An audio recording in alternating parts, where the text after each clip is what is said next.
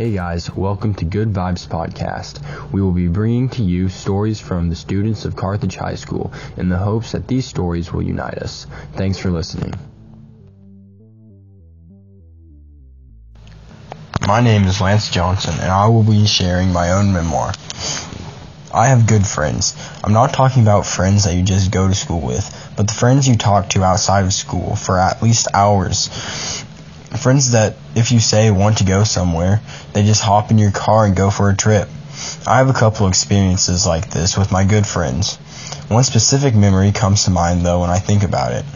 About a year ago on Friday, during school, my best buds, Preston and Eric, were talking and none of us had anything to do, so we decided to go on a little trip to absolutely nowhere.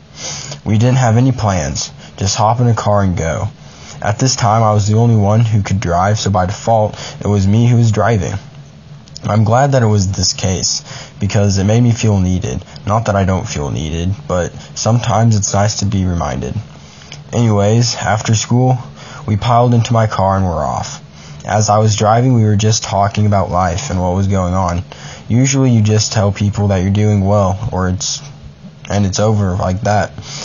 But with these guys, we say every aspect of our own life, how our family is going, what we've done the past week or so, how our relationships are going, aka this would be Eric, not me or Preston. The longer I drove, the deeper our conversation got. I've already had many experiences with these two friends, and we were already really close. But with this trip, I realized they were people I could say anything to in a serious sense and not be judged. They would listen and attempt to help me with what I was going through, and I would try and do the exact same for them. As I was driving, I thought of a place to go. It was a cemetery. This may sound creepy or weird to you, but it was a cemetery my grandma was buried. And since we didn't have a better place to go, I thought to myself, why not? As we reached the cemetery, there were other people there, so we didn't get out of the car, but we just sat there and talked. It was at this moment that I realized I had never not been best friends with these guys. I couldn't imagine a time when I didn't like or didn't talk to them. As soon as I met Eric and Preston, we immediately became best of friends. When I said this thought out loud, I then got them thinking about it as well. They also came to the conclusion that we had always been the best of friends.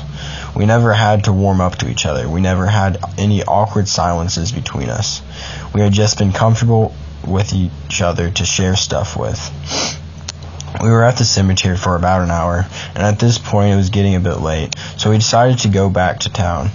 After this, the day was pretty much over. I dropped them off at their homes and headed home myself. As I laid in bed that night, I remembered being happy. It was a true and simple happiness. I was grateful for the friends I had, not just these two, but all of them. Friends can be like family, or even tighter. I'm bonded with my friends, and I can only hope the friendships will last forever.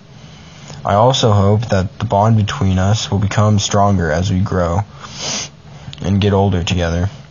As I get older, I fear for the day when I have to go to college and leave most of what I have behind. I fear that I will lose the bonds that I have with my friends, but I also am excited for the opportunities of obtaining new friends. We shouldn't be afraid of creating new connections with people, because that's how we grow. It also helps to have the feeling of happiness. We get to share experiences, and through those experiences, we can also become closer to others who have gone through similar times. Friendship is an important aspect of life that we all need to obtain, for the simple reason of it makes you into a better self.